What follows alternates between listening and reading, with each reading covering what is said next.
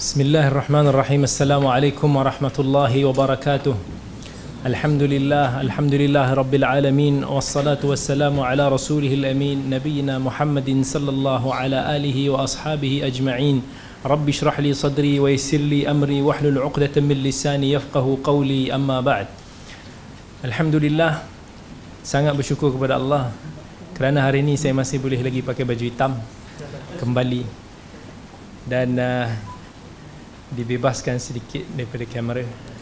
Walaupun masih ada lagi kamera kat depan tu. Tapi uh, Alhamdulillah. Uh, kita masih lagi dalam syarah hilyah talibul ilm yang mana saya tak sure Abu Talha dah siri ke berapa dah. Mungkin 30 31 di awal 30-an dan uh, kita pun dah tak lama dah kemungkinan kita akan habis syarah hilyah talibul ilm kemungkinan sama ada ke siri 40 ataupun tak mencecah siri 40 kemungkinan kita akan habis syarah hilyah talibul ilm maka insya-Allah kita sambung lagi hari ini dengan bab yang baru sifat yang baru, adab yang baru, perhiasan yang baru. Walaupun belum lagi tiba hari raya, tapi perhiasan baru kita beli awal supaya tak tak berlaku trafik masa tu. Jadi saya persilakan Syekh Aiman kita untuk teruskan bacaan. Bismillahirrahmanirrahim. Kali Syekh Bakar Abu Zaid. Tanda-tanda ilmu yang bermanfaat. Bertanyalah kepada dirimu sendiri seberapa besar bahagianmu dari tanda ilmu yang bermanfaat. Yang pertama, beramal dengannya. Yang kedua, tidak suka penyucian, pujian dan takabur atas makhluk lain. Yang bertambahnya sikap tawadukmu setiap kali bertambah ilmu. Yang keempat, menjauhkan diri dari ambisi kekuasaan dan populariti duniawi. Yang kelima, menghindari kelima ilmu. Yang keenam, berburuk sangka kepada diri sendiri, berbaik sangka kepada orang lain sebagai bentuk kewaspadaan agar tidak menuduh mereka. Dalam bab yang baru ni Syekh menekankan me- memberitahu kita tentang tanda-tanda ilmu yang bermanfaat pada diri talibul ilm yang mana kalau kita ada sifat ini yang mana kalau kita ada eh saya seronok lah sebab masa masa baru-baru ni kena pilih perkataan nak kena review perkataan kita rasa ronsing sikit. Ha, yang ni kita dah boleh gunakan istilah-istilah yang uh, ramai faham? Alhamdulillah. Kalau tak nak kena fikir bila aku nak cakap kembali seterusnya? Ha, itu memang uh, sebelum tu kereta WNM 7420 uh, diminta mengalihkan kenderaan. Kan?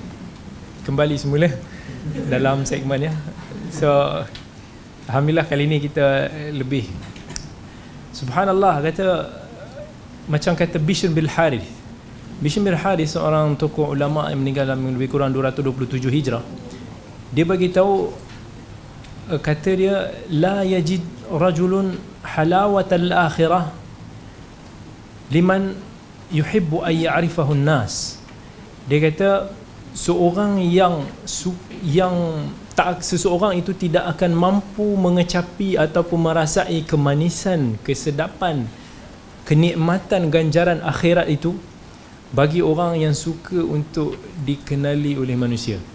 So kita doakan supaya kita tak tergolong dalam golongan tersebut uh, dan minta supaya Allah berkati segala amal kita, segala usaha kita insya-Allah. Dan uh, tadi tanda-tanda ilmu manfaat yang telah disebut oleh Syekh Bakar bin Zaid kat sini disebutkan enam perkara.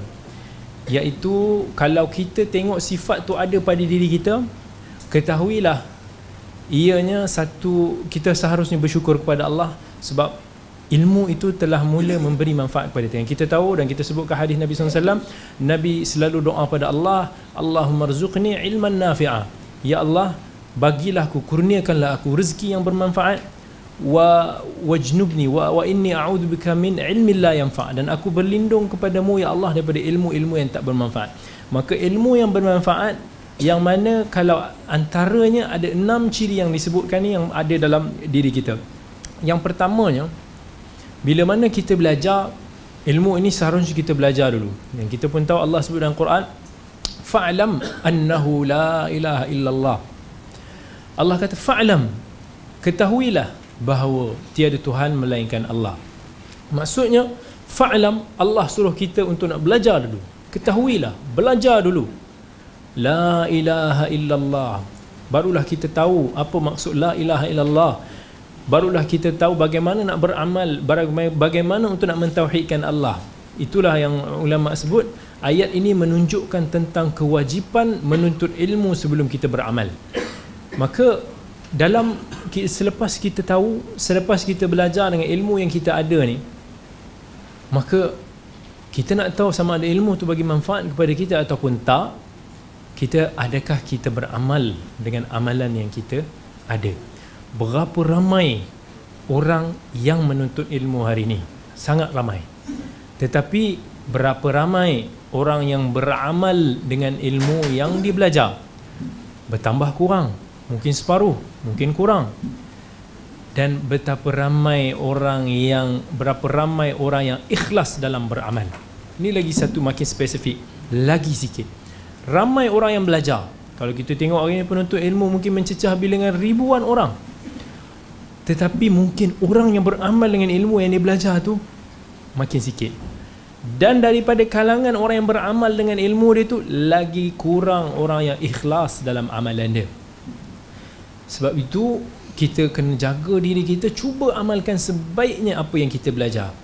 Terutamanya kita belajar daripada Quran daripada hadis. Yang Nabi sallallahu alaihi wasallam sebut al-Quran hujjatul laka aw alaik. Sesungguhnya Quran itu yang kamu pelajari itu boleh jadi hujah kepada kamu hujah bagi diri kita ataupun hujah ke atas kamu. Maksudnya boleh jadi Quran tu sendiri akan melawan kita. Akan menjadi hujah yang membalakan kita. Sebab kita tak beramal dengan Quran yang kita belajar. Sikap Yahudi yang Allah cela dalam Quran. Lima taquluna ma la taf'al lima taquluna ma la taf'alun. Kenapa kamu bercakap sesuatu yang kamu tak buat dan apa yang dicela kat sini bila mana kita tak beramal itu yang membabitkan tentang halal dan haram. Kalau Allah kata haram maka kita buat maka kita tak beramal dengan apa yang kita tahu. Kalau Allah kata halal dan kemudiannya kita mengharamkan maka sama juga seolah-olah kita tidak beramal dengan apa yang Allah Azza wa Jal perintahkan kepada kita. Tetapi jika ianya membabitkan perkara-perkara mustahabbat ataupun yang difahami istilah kita dengan perkara-perkara sunat yang tidak berdosa kita tinggalkan dia maka ia tidaklah termasuk dalam celaan. Tetapi maybe boleh kita kata mungkin dia termasuk dalam perkara-perkara yang me, mencalakanlah sikit bagi talibul ilm yang yang yang ada ilmu tersebut. Sebab tu pada zaman al-Imam Ahmad uh, bin Hanbal rahimahullah Imam Ahmad pelik kalau seorang talibul ilm tak bangun solat malam. Walaupun kalau kita kata dia sunat sekalipun tak berdosa macam mana pun kalau kita tak bangun malam.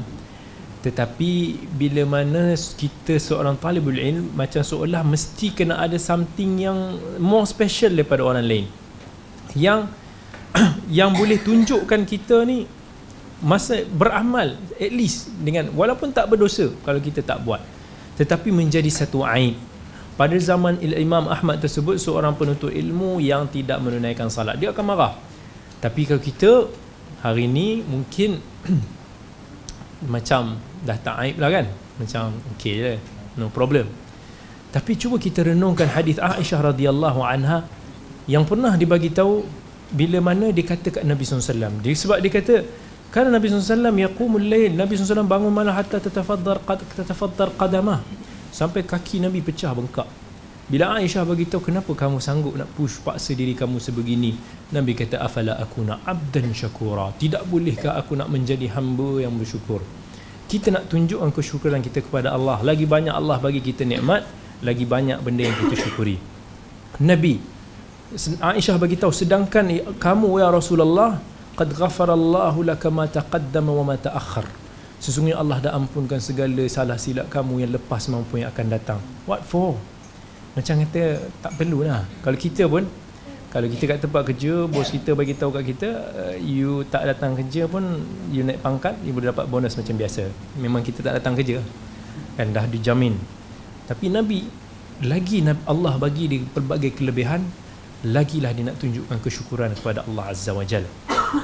sebab Islam adalah agama yang perlu kita balas dengan perkara yang sama atau lebih baik. Nabi SAW kata, "Idza fa'ala ahadakumul khair fakafi'uh."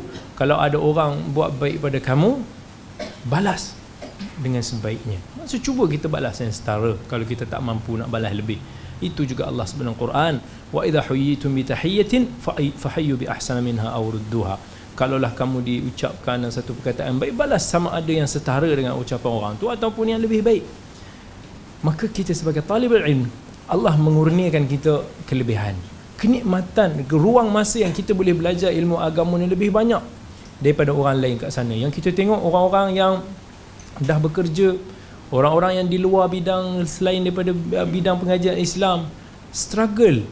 Mungkin nak belajar waktu malam mungkin pada hari, hujung minggu mungkin masa yang sangat sempit dengan kemampuan dan dan semakin terhad dengan komitmen yang pelbagai sanggup korbankan diri untuk nak menuntut ilmu. Kita pelajar ilmu yang khusus yang uh, ada masa banyak yang Allah bagi kepada kita untuk nak belajar seharusnya kita syukur kita tambahkan sikit amalan kita yang lain daripada orang lain. Apa apa salahnya kita macam Nabi SAW untuk nak menunjukkan tanda kesyukuran kita kepada Allah? Kerana kita tak mau hujah tersebut Al-Quran, hadis yang kita pelajari ini akan menjadi hujah kepada kita di akhirat kelak. Yang kita pun tahu tentang hadis Tirmizi yang Nabi kata la tazul qadama 'abdil mu'min yawmal qiyamah hatta yus'alu an arba. Sesungguhnya kita ni tak akan berganjak di hadapan Allah. Malaikat akan ditanya tentang empat perkara salah satunya tentang uh, ilmu kita fima amil apa yang telah kita kerjakan apa yang telah kita amalkan daripada ilmu yang kita pelajari.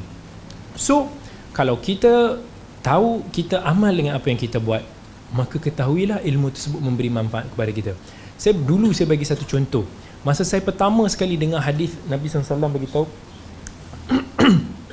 dalam hadis riwayat Muslim daripada riwayat Abi Hurairah Nabi bagi tahu afala adullukum ala la yu'min ahadukum hatta tahabbu. Tidak sempurna iman kalian melainkan setelah kalian berkasih sayang. Kemudian wala la tadkhulul jannata hatta tu'minu wala tu'minu hatta tahabu. Tak akan masuk syurga melainkan orang melainkan orang tu beriman. Dan tidak sempurna iman seorang melainkan seorang tu berkasih sayang. Awala adullukum ala syai'in idza fa'altumuhu tahabbtum tidakkah nabi kata tidakkah kalian mau aku tunjukkan kepada kalian sesuatu yang kalau, kalau kamu buat maka kalian akan berkasih sayang? Sahabat cakap bala ya rasulullah.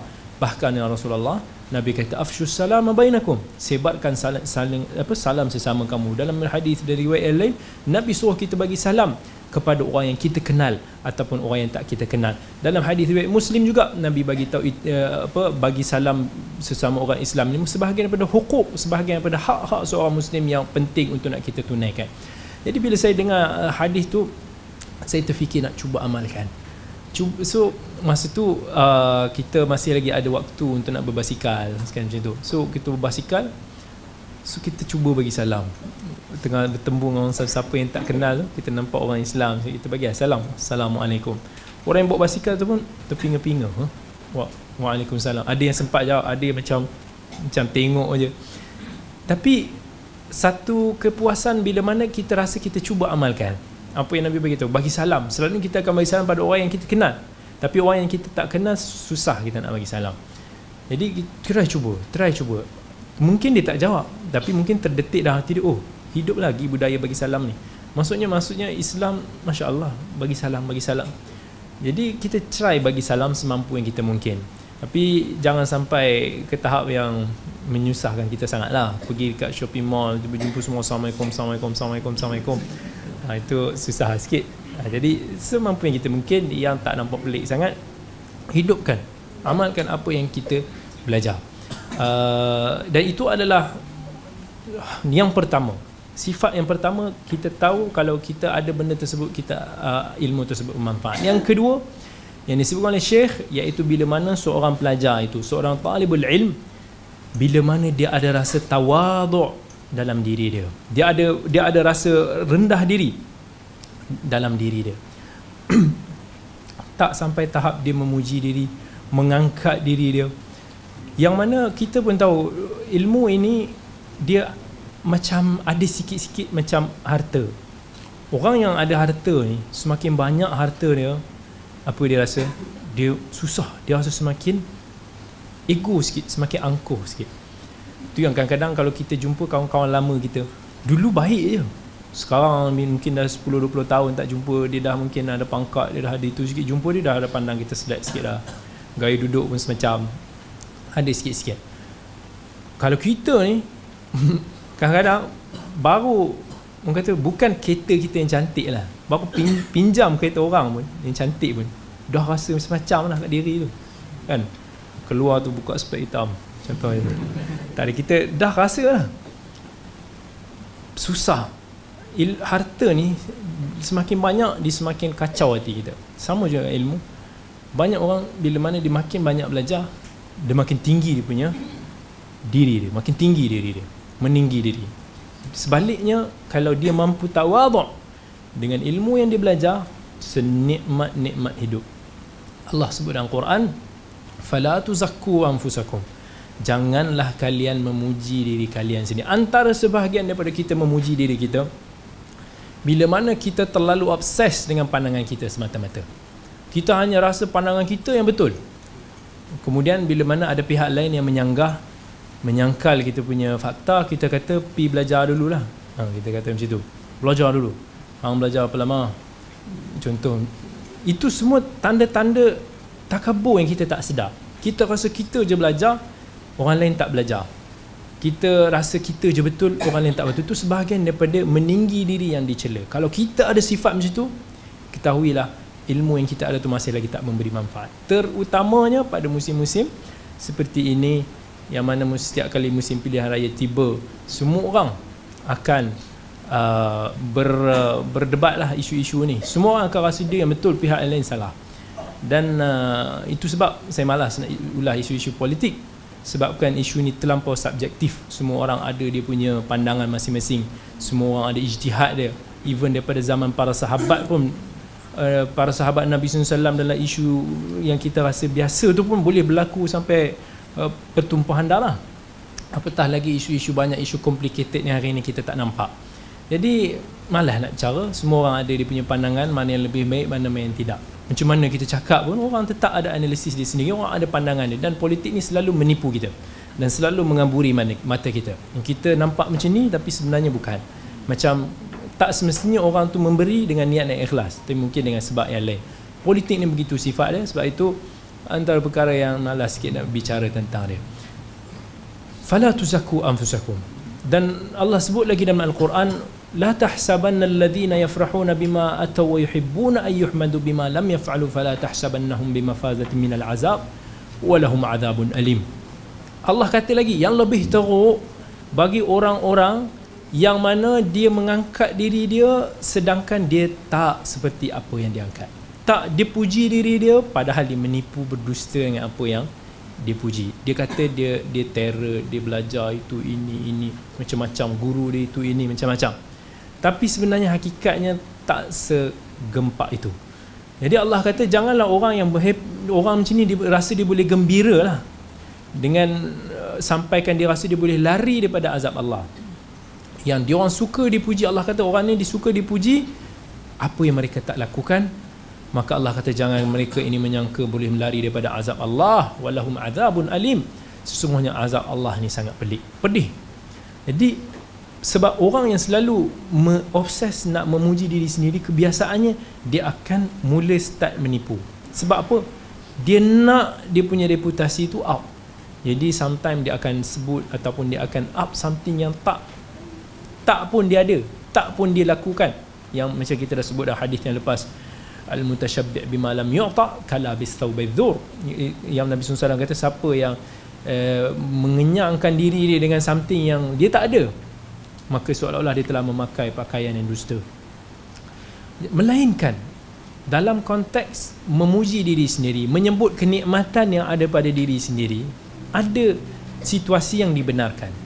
Tak semua ya Allah sebut dalam Quran fa amma bi ni'mati rabbika fahaddith. Kalaulah kamu ada nikmat yang diberikan oleh Tuhanmu fahaddith bagi tahu pada orang sampaikan pada orang. Tak semua maksudnya tak semua kebaikan diri kita ni kita tak boleh sebut tetapi jika ianya ada maslahah jika ianya dari bab bukan untuk nak berbangga-bangga ataupun mengecilkan sesiapa tetapi hanya bab at-tahadduth bi ni'matillah hanya dalam bab untuk nak menyebut nak bersyukur tentang nikmat yang Allah bagi diri kita. Tanpa kita menyentuh siapa-siapa tanpa kita merendahkan siapa-siapa tak ada masalah dalam bab ni. Tiba-tiba kita menang ada orang bagi kita hadiah tiba-tiba kita berjaya. Tak ada masalah kalau kita nak sebut alhamdulillah kita berjaya itu dan ini. Itu dalam bab bersyukur kepada Allah. Tahadduth menceritakan tentang nikmat Allah. Tetapi yang tak boleh bila mana kita memperlekehkan orang lain. Aku dapat A kawan aku semua orang tak dapat A.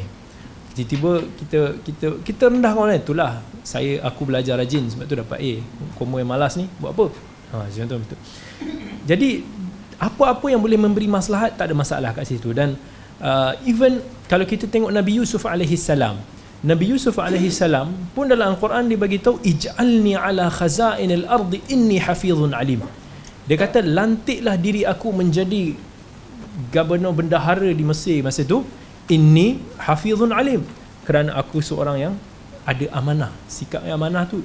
So dia dalam bab nak memberi maslahat kemungkinan orang lain pada masa tak cukup amanah dia. Dan Nabi Yusuf tahu kalau dia menjadi uh, governor masa tu dia akan membawa kebaikan yang banyak dengan sikap amanah yang itu tak ada masalah dia nak bagi tahu sesungguhnya aku seorang yang amanah lantiklah aku menjadi governor mal ketika itu di Mesir. So no problem. Kalau tak ada kalau benda yang melibatkan ada masalah dan tidak memperkecilkan orang lain. Nabi sallallahu alaihi wasallam sendiri sebut dalam hadis riwayat Muslim, hadis Abi Hurairah, Nabi kata ana sayyidu waladi Adam yaumal qiyamah. Aku adalah pemimpin bagi anak-anak Adam di hari kiamat. Dan riwayat lain wala fakhr, tanpa tanpa nak apa? rasa bangga.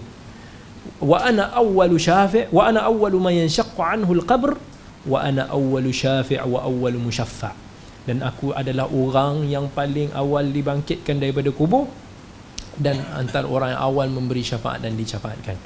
Jadi Nabi sebutkan tentang nikmat yang Allah bagi pada dia. Dan sebahagian riwayat Nabi tambah perkataan la fakhr tanpa nak perasaan tanpa nak bangga dirilah. Tapi Nabi nak sebut tentang nikmat yang Allah bagi pada diri, kelebihan yang Allah bagi pada diri dia.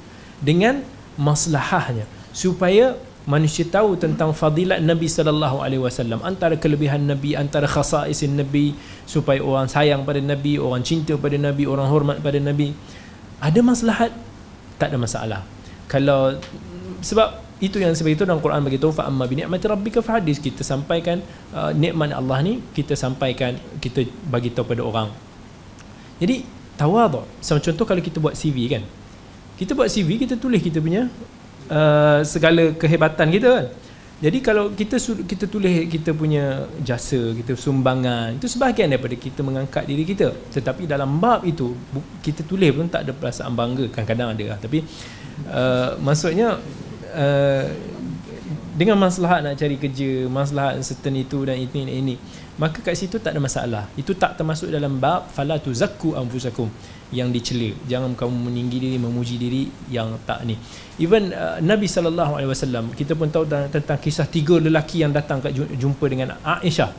Yang dia kata Nabi SAW sesungguhnya orang yang telah diampunkan oleh Allah apa yang lalu dan apa yang akan datang. Bagaimana ibadah dia? So bila mana Aisyah cerita oh kami ni siapalah sangat kan aku sesungguhnya aku tak nak berkahwin. Aku aku nak berpuasa tak nak berbuka. Aku nak qiyamul lail aku tak nak tidur. Lalu Nabi keluar. Dengan sebabkan dia nak membetulkan orang tu nak betulkan tanggapan orang tu maka Nabi sallallahu alaihi wasallam upkan diri dia. Nabi sebut ama ini dalam riwayat Bukhari ama ini la akhsyakum lillahi wa atqakum lah. Sesungguhnya aku ini adalah orang yang paling bertakwa kepada Allah dan orang yang paling takut akan Allah. Tetapi aku buat ini aku buat ini aku buat ini aku buat ini. Aku berkahwin aku tidur aku solat aku aku berbuka semua. Faman raghiba an sunnati falaysa minni. Jadi nabi nak bagi tahu siapa yang menyimpang daripada sunnahku petunjuk aku dia bukan daripada kelompok aku. So nabi nak bagi tahu aku yang paling bertakwa ni aku hamba Allah yang paling mulia ini pun tak se ekstrim kamu maksudnya nabi nak demi maslahat tu nabi upkan sikit diri dia. Dalam bab tu tak ada masalah. So kita jangan salah faham semua sahabat-sahabat yang mana upkan status something yang dia nak berkongsi nikmat yang Allah bagi pada kita kita terus kata dia ni belagak dia ni saja nak tunjuk menunjuk kan? Some orang dia nak membab tahadduth bi nikmatillah hanya nak berkongsi nikmat yang Allah bagi pada dia. tapi dia tak cela orang lain dia tak ada berbangga pada dia maka tak ada masalah. Uh, Uthman bin Affan Uthman bin Affan dalam kisah dia dikepung oleh Khawarij di rumah dia. Sampai kan dia dah kepung Uthman pun tak tak tak faham kenapa aku, orang sebaik aku ni pun orang nak benci? Dia pun sebut kat Khawarij dia kata bukankah aku yang telah menebus apa bi'ru rumah perigi rumah ketika itu ketika mana Nabi bagi tahu siapa yang membeli perigi ni maka Allah akan gantikan perigi di, di syurga. Aku yang beli. Bukankah aku yang mana Nabi SAW kata nak siapa yang sanggup beli dua tanah di, di tepi Masjid Nabawi ni maksudnya Allah akan gantikan dengan rumah yang lebih baik di syurga. Aku beli. Bukankah bila mana Nabi kata siapa yang nak membantu Jaishul Usrah ketika perang tabuk aku yang sponsor? Tentera-tentera tabuk tu. Aku buat ini. Aku di aku Nabi SAW jamin masuk syurga. Dia bagi tahu dekat orang khawarij. Kenapa kamu nak bunuh aku juga? Dengan segala kebaikan yang Uthman dah sebut kat situ So dengan maslahat kat situ nak memelihara nyawa dia. Nak membetulkan salah tanggap daripada golongan khawarij Uthman menyebut kebaikan-kebaikan. Maka tak ada masalah dalam bab tu kita bukan dalam bab nak meninggi diri dan dia tidak men, men, menjatuhkan tawaduk kita. Bahkan dia lebih kepada bab kita nak sebut berkongsi tentang nikmat yang Allah berikan kepada kita. Yang ketiga uh, kemudian yang tadi dalam bab uh, kita uh, yang kedua lah yang dia, dia tak suka dia dia benci untuk dipuji. Dan bab yang ketiga ialah bab tawaduk iaitu kalau seorang menuntut ilmu perlu ada perasaan. Tadi kita sebut tawaduk dulu kan? Ha, dia maksudnya tawaduk dengan yang dengan yang ketiga yang disebut ni lebih kurang sama. Yang tawaduk begitu juga dengan sikap tak mau dipuji. Tak suka dipuji. Kalau kita sebagai talibul ilm ada sikap tak suka orang puji? Alhamdulillah. Kan? Kalau kita rasa bila orang puji tu kita rasa serabut. Maka ketahuilah kita ada sikit khair. Ada sikit khair lah kebaikan. Kalau tiba orang tiba-tiba orang kata amboi sekarang ni dia dah masuk TV ha, kalau kita rasa happy ha, masa maka something wrong lah. Tapi kalau kita rasa marah ha, so maksudnya bagus lah. Maksudnya kita tak suka kita di di di, di sedemikian rupa. Ha, jadi uh, dia ada kaitan antara tu dengan tawaduk. Actually di sebahagian daripada bab tawaduk. Even uh, kalau kita tengok Ad-Darqutni, uh, imam hadis, imam dalam bidang hadis jarh wa ta'dil meninggal tahun 385 Hijrah. Guru kepada Imam Al-Hakim yang meninggal tahun 405 Hijrah.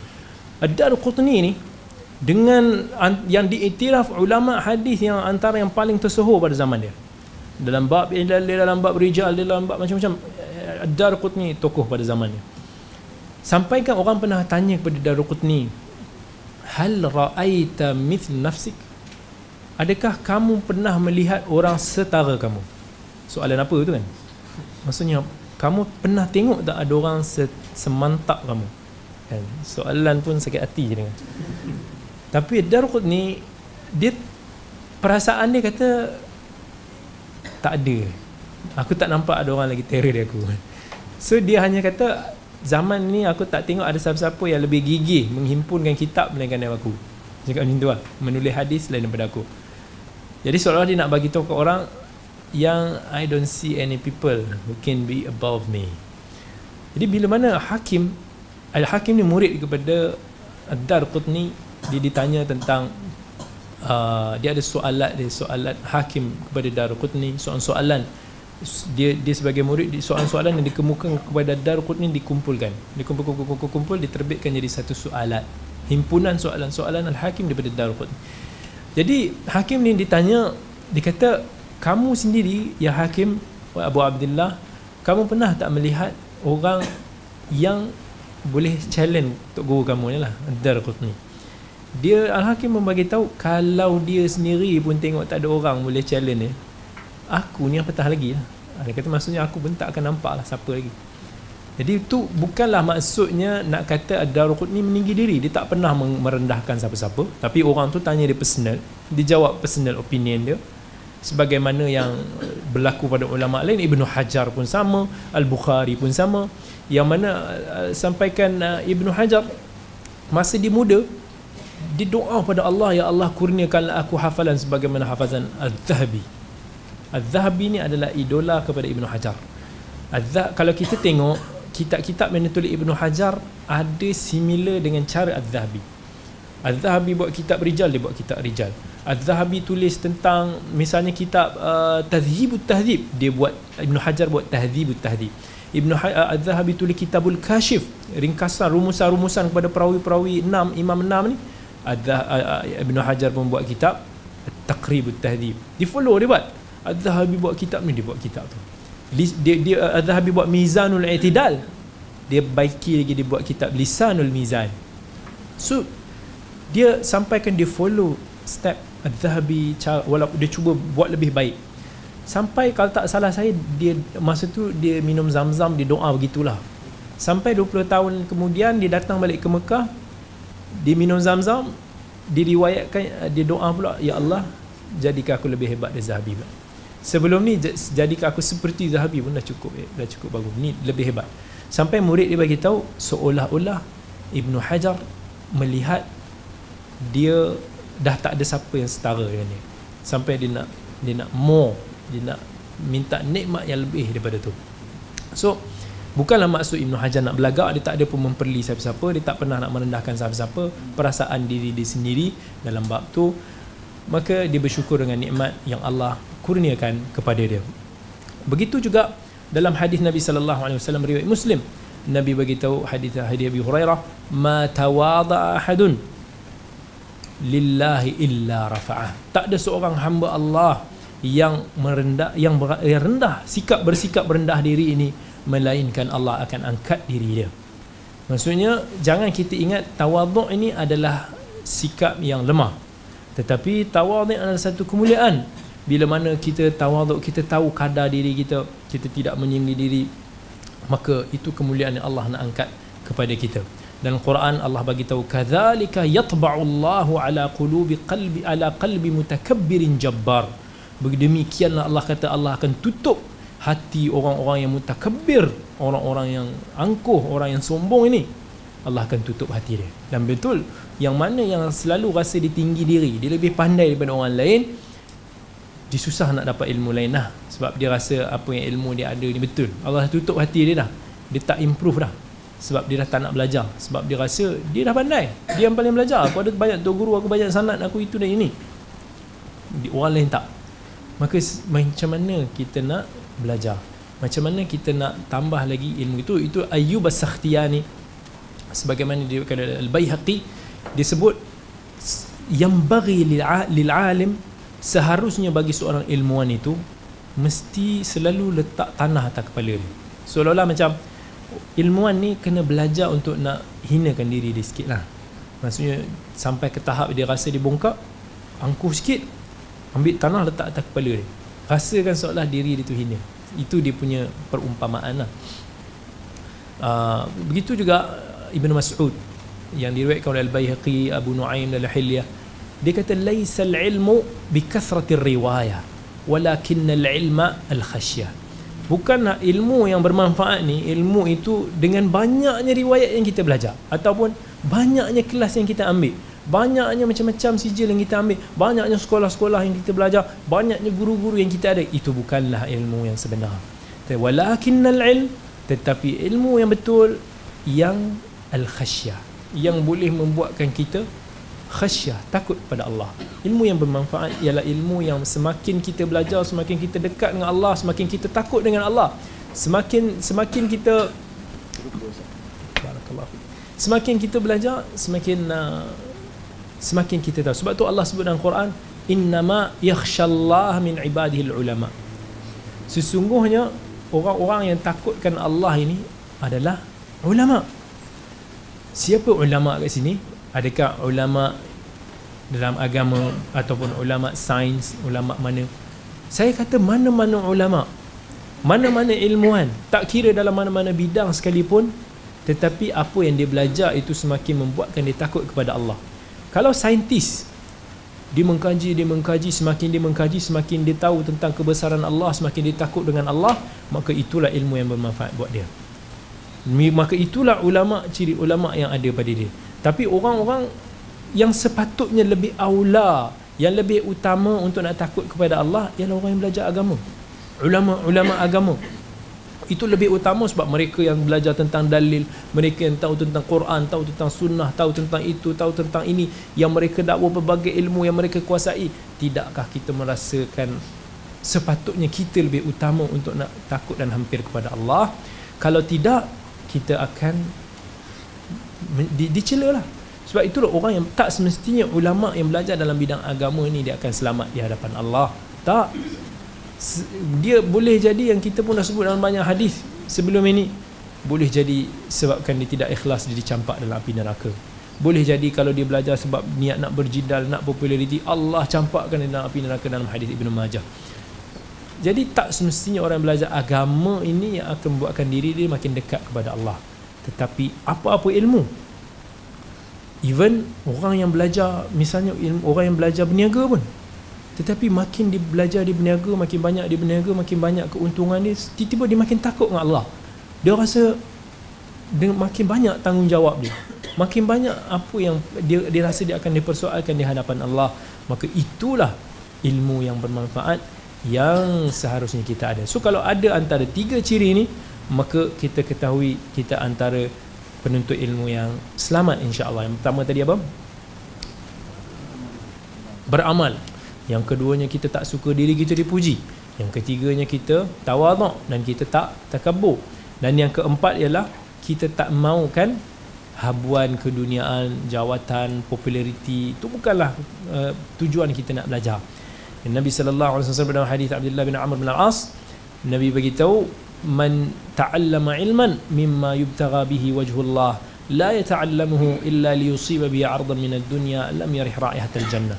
Siapa yang boleh belajar dengan suatu ilmu yang mana ilmu tersebut boleh digunakan untuk mendapat keredaan Allah. Tetapi dia tidak menuntutnya belajarnya melainkan untuk habuan dunia cium bau syurga pun dia tak dapat.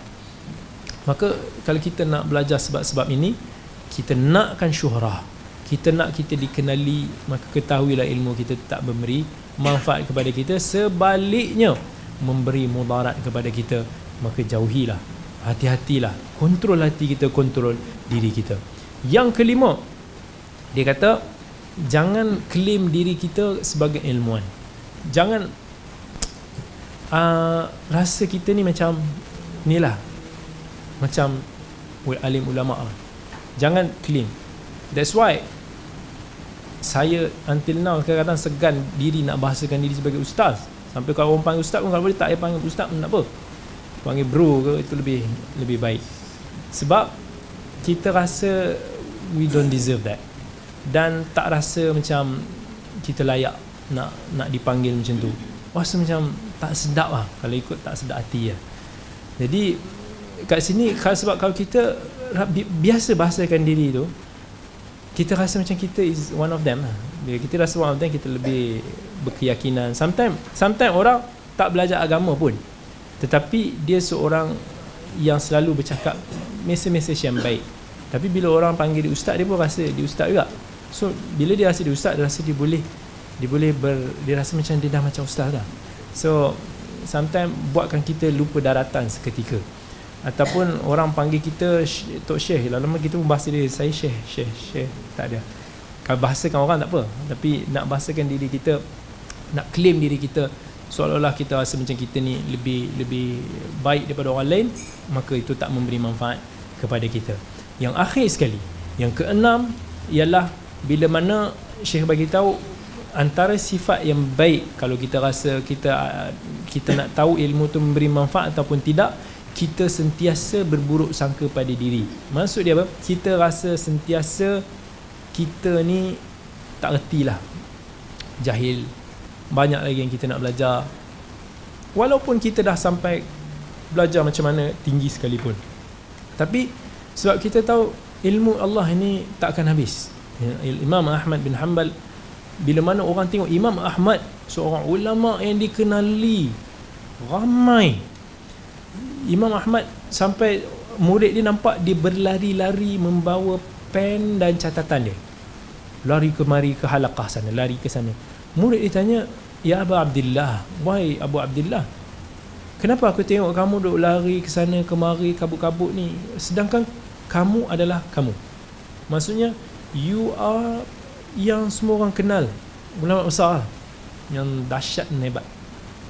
Dia kata minal mahdi ilal lahad. Daripada buayan sampai ke liang lahat maksudnya selagi aku hidup aku akan menuntut ilmu aku akan belajar. Jangan rasa bila mana kita dah di berada di satu tempat kita dah disanjung orang kita malu untuk nak belajar. Tapi Imam Ahmad tak malu. Walaupun orang tahu dia dia siapa. Imam Ahmad siapa tak kenal. Founder dalam bidang fiqh mazhab Hanbali. Dalam hadis super duper hebat tapi masih lagi nampak belajar ke sana kemari Imam Ahmad bin Hanbal sebab sentiasa merasakan diri ni banyak lagi benda yang kita tak tahu dan kita kena tahu kita belajar ni pertama selain daripada ikhlas mendapatkan ganjaran daripada Allah ialah kerana kita nak mem- me- mengatasi kejahilan diri kita. Supaya kita tahu something supaya kita boleh belajar bukan kita belajar ni untuk nak tunjuk hebat pada kawan-kawan tapi kita nak selamatkan diri kita yang pertama. Once kita dah selamatkan diri kita barulah kita boleh selamatkan orang lain. Kan semua pernah naik kapal terbang kat sini kan? Para apa para mugari ke para mugara cakap bila mana corong oksigen diturunkan pakai pakailah terlebih dahulu sebelum anda pakaikan kepada orang lain ha, jadi maksudnya pakai selamatkan diri kita dulu baru kita boleh selamatkan orang lain kalau kita tidak ada anak kan turun pakai dulu diri kita baru kita pakai kepada baby kita ke anak-anak yang lain kalau tak kita tak selamat orang lain pun kita tak dapat nak selamatkan So enam ciri ni perlu ada. Yang pertama kita kita tak suka uh, yang kita apa, apa, apa, apa tadi beramal. Dan kedua kita tak suka dipuji. Yang ketiga kita tawaduk. Yang keempat apa dia? Kita tak maukan populariti uh, dan yang seterusnya kita tak mengklaim diri kita ni sebagai ilmuwan. Yang keenam kita tak Ya, kita rasa diri kita ni sentiasa lemah sentiasa tak cukup dan sentiasa masih nak belajar. Ada ciri enam-enam ni muhasabah pada diri kita balik malam ni kita study balik kita fikir balik. If ada enam-enam ni perfect. insya-Allah insya-Allah kita selamat. Tapi kalau ada sikit-sikit yang terjejas maka baiki benda tu moga-moga kita dapat manfaat. Sebab itu kita belajar hilyah talibul ilm. Ini yang disebutkan sebahagian daripada sebahagian panggil eh, dalam bab adab bab akhlak yang juga disebutkan tasawuf. Sebahagian daripada cara kita nak menyucikan jiwa kita. Sebab tasawuf ni dia punya fokus dia is nak betulkan hati betulkan kita punya mindset betulkan kita punya diri kita supaya kita tak tak tergelincir dalaman kita. Itulah asalnya. Sebab tu ada benda yang di yang yang yang bertepatan dengan syarak maka kita terima. Dan ini sebahagian daripada dia jadi uh, ada lagi tak?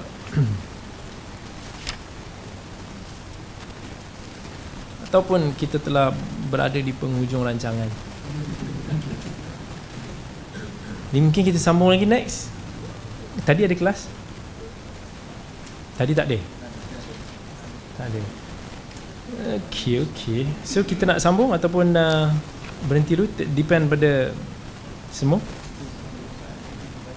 Ah, yes. Dua minggu depan kita tak ada, kita tak dapat nak bersama. Uh, sambunglah. Okey, sambunglah. Uh, yep. Dua, dua, dua eh. Saat menyebutkan akhlak para ulama salaf, Abdullah bin Mubarak rahimahullah bersnanu.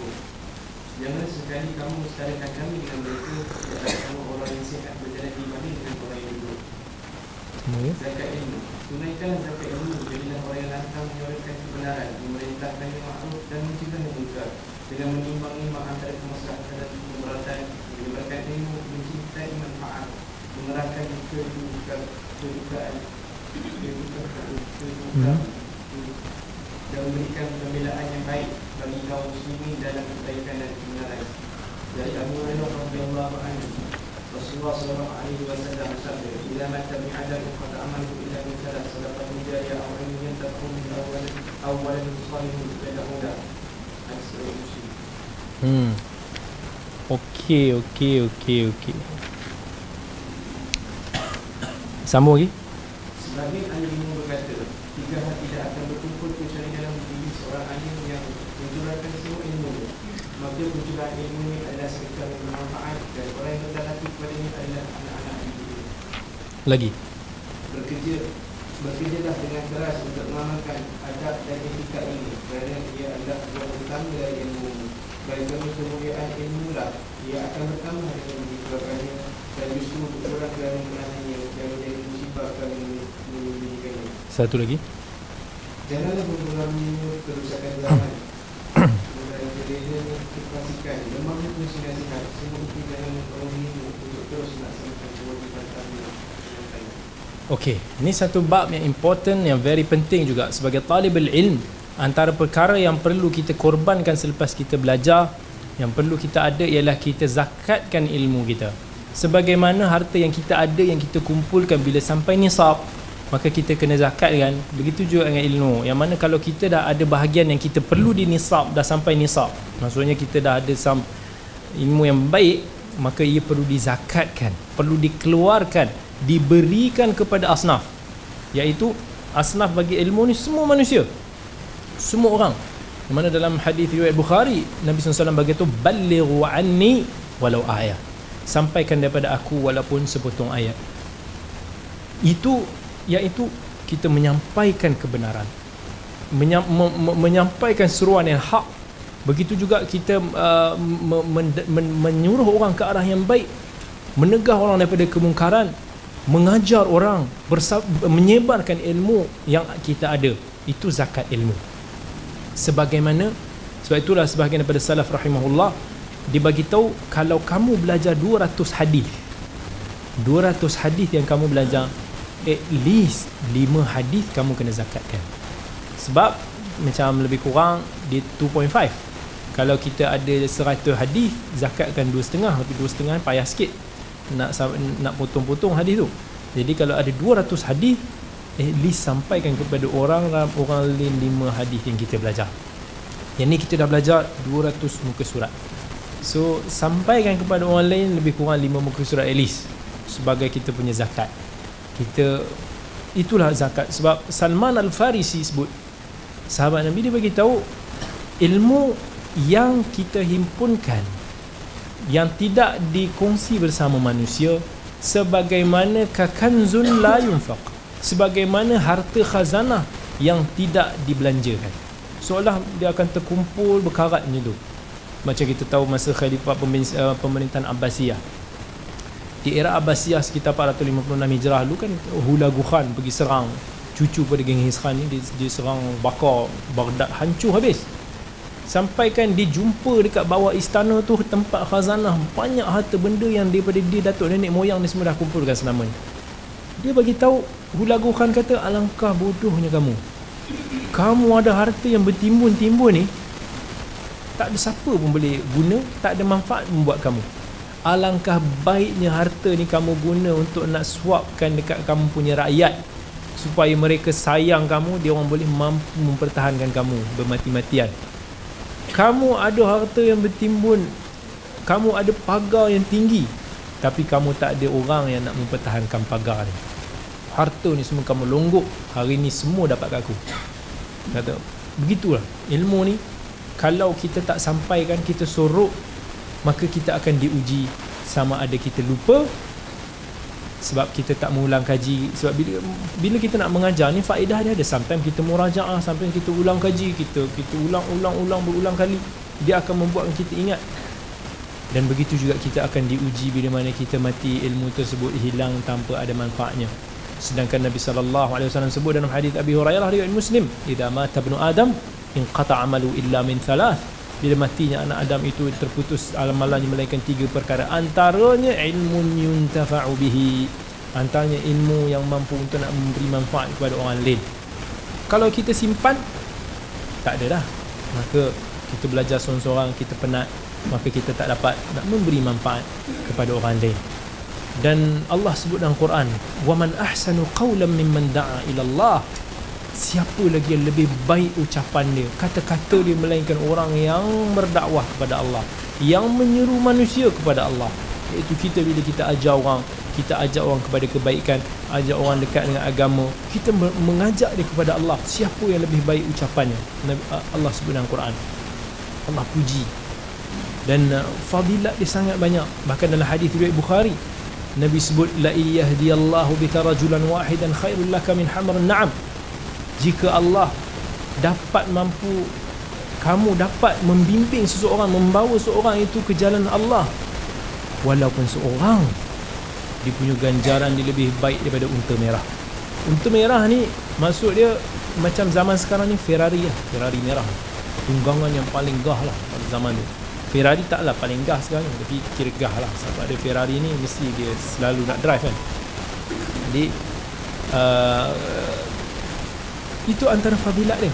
Dalam hadis sahih muslim Nabi beritahu man dalla ala khairin falau ajru mithl fa'ilih. Siapa yang menunjuk orang tu ke arah jalan kebaikan maka dia akan dapat semua pahala dia. Sebab itu kita berkongsi ilmu. Kita share. Sometimes sekarang ni mungkin tak semua orang mengajar untuk nak share. Tetapi pahala-pahala yang semua orang buat dalam menyebarkan ilmu ni insya-Allah insya-Allah dia akan dapat pahala yang sama jika kita ikhlas kepada Allah. Termasuk cameraman cameraman cameraman hari ni yang membantu menyebarkan dakwah. Yang uploadkan video yang pergi rakam yang mana orang lain tengok semua mereka usaha menyebarkan. Termasuk orang yang share misalnya di Facebook di internet siapa-siapa yang share tentang ilmu dan mesej-mesej yang baik. Orang lain baca orang lain mungkin dapat manfaat mungkin orang lain amalkan dapat pahala yang sama. Nabi SAW sebut macam tu. Sebab itu jangan kita bakhil dengan ilmu dengan apa sahaja cara sekalipun kita cuba kongsikan ilmu tu dengan orang. Supaya setiap ilmu yang orang tu baca orang tu dapat melalui dia maka kita mengharapkan kita dapat pahala yang sama. Dan Nabi SAW bagi tahu tadi kita akan dapat pahala. La yang kusmi ujurihim syaitan yang Nabi kata pahala itu akan berterusan sampai ke hari kiamat dan tidak berkurangan walau sedikit pun. Even lah ini Allah kata Nabi kata tak berkurangan sikit pun 100% kita dapat. Andai kata kita dapat 10% pun pun dah cukup dah. Kalau kata dapat 10% daripada kebaikan yang dapat daripada itu pun dah nikmat dah. Itulah yang kita ber, ber, kita sepatutnya gigih untuk nak memberi manfaat pada orang. Nak inspire orang supaya orang tu buat baik orang tu beramal orang tu makin dekat dengan agama supaya kita dapat segala pahala yang dapat. Semua orang yang terlibat dalam saham tersebut insya-Allah Allah akan memberi ganjaran yang sama. Nadharallah Nabi sebut dalam hadis Ibnu Majah nadharallahu ra'an sami'a maqalati fa wa wa'aha wa addaha kama sami'a. Allah Nabi mendoakan cahaya keterangan kepada orang-orang yang mendengar hadis daripada Nabi. Lalu dia menjaganya menghafalnya lalu disampaikan kepada orang yang lain maka bila mana kita dengar kita belajar satu ilmu kita sampai kepada orang lain. Kita seru pada orang. Nabi dah beritahu dalam hadis dari Muslim hadis Tamim dari ad-dinun nasihat. Sesungguhnya agama ni nasihat. Nabi tak sebut macam tu melainkan nak bagi tahu nasihat ni something yang very important. Macam Nabi bagi tahu al-hajju Arafah. Bukannya haji itu Arafah aja. Tetapi Arafah ni dia kata haji itu Arafah, haji ni Arafah ni benda yang paling penting. Tak ada Arafah tak sah haji juga. Ad-du'a ibadah. Sesungguhnya doa itu sebahagian daripada ibadah. Itu ibadah sebab doa ini adalah senjata mukmin yang paling penting doa ini antara ibadah yang paling besar begitu juga bila nak begitu ad-dinun nasihat agama ini nasihat bukannya agama nasihat ini semata-mata dalam agama tetapi nasihat merupakan salah satu function yang terpenting dalam agama nasihat ni iaitu kita cuba mengkliarkan orang daripada problem. Sebab dalam Arab bila dia disebut nasahat labanun nasih susu yang nasih ni bukan susu tu bagi nasihat. Tetapi maksudnya susu itu clear daripada sebarang peladak-peladak ke daripada kuturan-kuturan kepenipuan ke. Itu maksudnya so bila kita nasihat ni kita nak bantu. Sama ada kita nak bantu orang tu hilangkan syubhat dia keraguan dia masalah dia ataupun kita nak sampaikan benda-benda yang baik yang khair kepada orang semua kepada masyarakat umumnya. Itulah agama. Dan siapa yang boleh buat benda ni Allah janjikan dia akan menjadi umat yang terbaik menurut Allah dalam Quran. Kuntum khaira ummatin ukhrijat lin nas ta'muruna bil ma'ruf wa tanhauna 'anil munkar. Kalian adalah sebaik-baik umat ukhrijat lin nas Allah tak sebut dalam Al-Quran lin nas Allah kata ukhrijat lin nas berbeza antara ukhrijat dan kharajat. Harajatnya dikeluar sendiri sendiri tapi ukhrijatnya dikeluarkan. Yang mana mana yang mana surah Allah kata pilihan Allah. Allah yang keluarkan kamu dalam keadaan yang paling baik umat yang paling baik. Selagi mana dengan syarat dia ta'muru bil ma'ruf wa tanhauna 'anil munkar. Selagi mana kamu menyuruh orang ke arah yang ma'ruf yang baik dan mencegah orang daripada kemungkaran wa tu'minuna billah. Dan Allah ke belakang yang kata dan iman wa tu'minuna billah walaupun kita tahu iman billah itu yang paling paling penting nak sebab nak menunjukkan tentang kepentingan amr bil ma'ruf wa nahi 'anil munkar itu semuanya termasuk dalam ta'lim dalam kita menyebarkan dakwah dalam kita mengajar manusia dan itu adalah zakat kita. Dan kita kena laksanakan zakat ini. Walaupun kepada anak kita walaupun pada isteri walaupun pada dan Alhamdulillah ilmu ni dia tak ada asnaf yang khas kita boleh sampai kepada orang kaya, orang miskin, orang senang, orang susah. Mesej dakwah kita ni luar. Kita nak mesej kita ni sampai sejauh mana suara kita ni boleh sampai. Sebagaimana kalau orang yang ada empire business dia nak empire dia diluaskan dia sebagaimana dia boleh dapat pelanggan baru itulah yang dia nak. Itu keuntungan yang besar buat dia. Begitu juga kita. Sebagaimana suara kita ni boleh sampai ke lubuk dalam masyarakat sana kita cuba.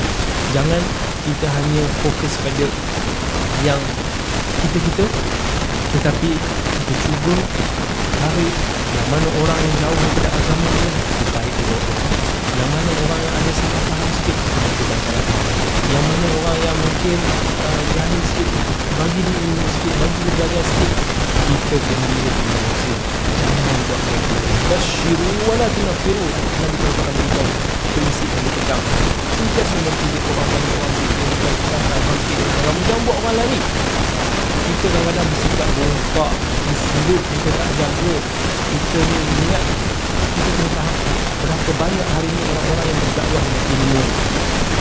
Tapi tak ramai orang yang berdakwah dengan ilmu. Ni kita boleh cakap Allah pada Rasul pada bulan pada syafiq pada akhir pada bulan. Adakah itu yang kita boleh buat untuk bijak nak orang kata kita rasa asalkan benar aku buat aku sampai. Seolah kita ni berani. Tapi Nabi nak beritahu bijaksana ketika ada bijak kita. Tak sampaikan.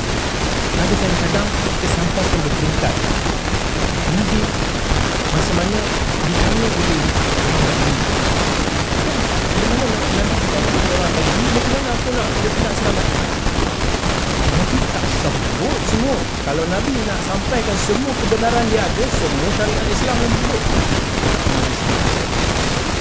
salat itu je Nabi sebut padahal tak cukup solat pun zakat pun mesti ada puasa pun mesti ada itu tak. Sampai orang tu tanya lagi. Memang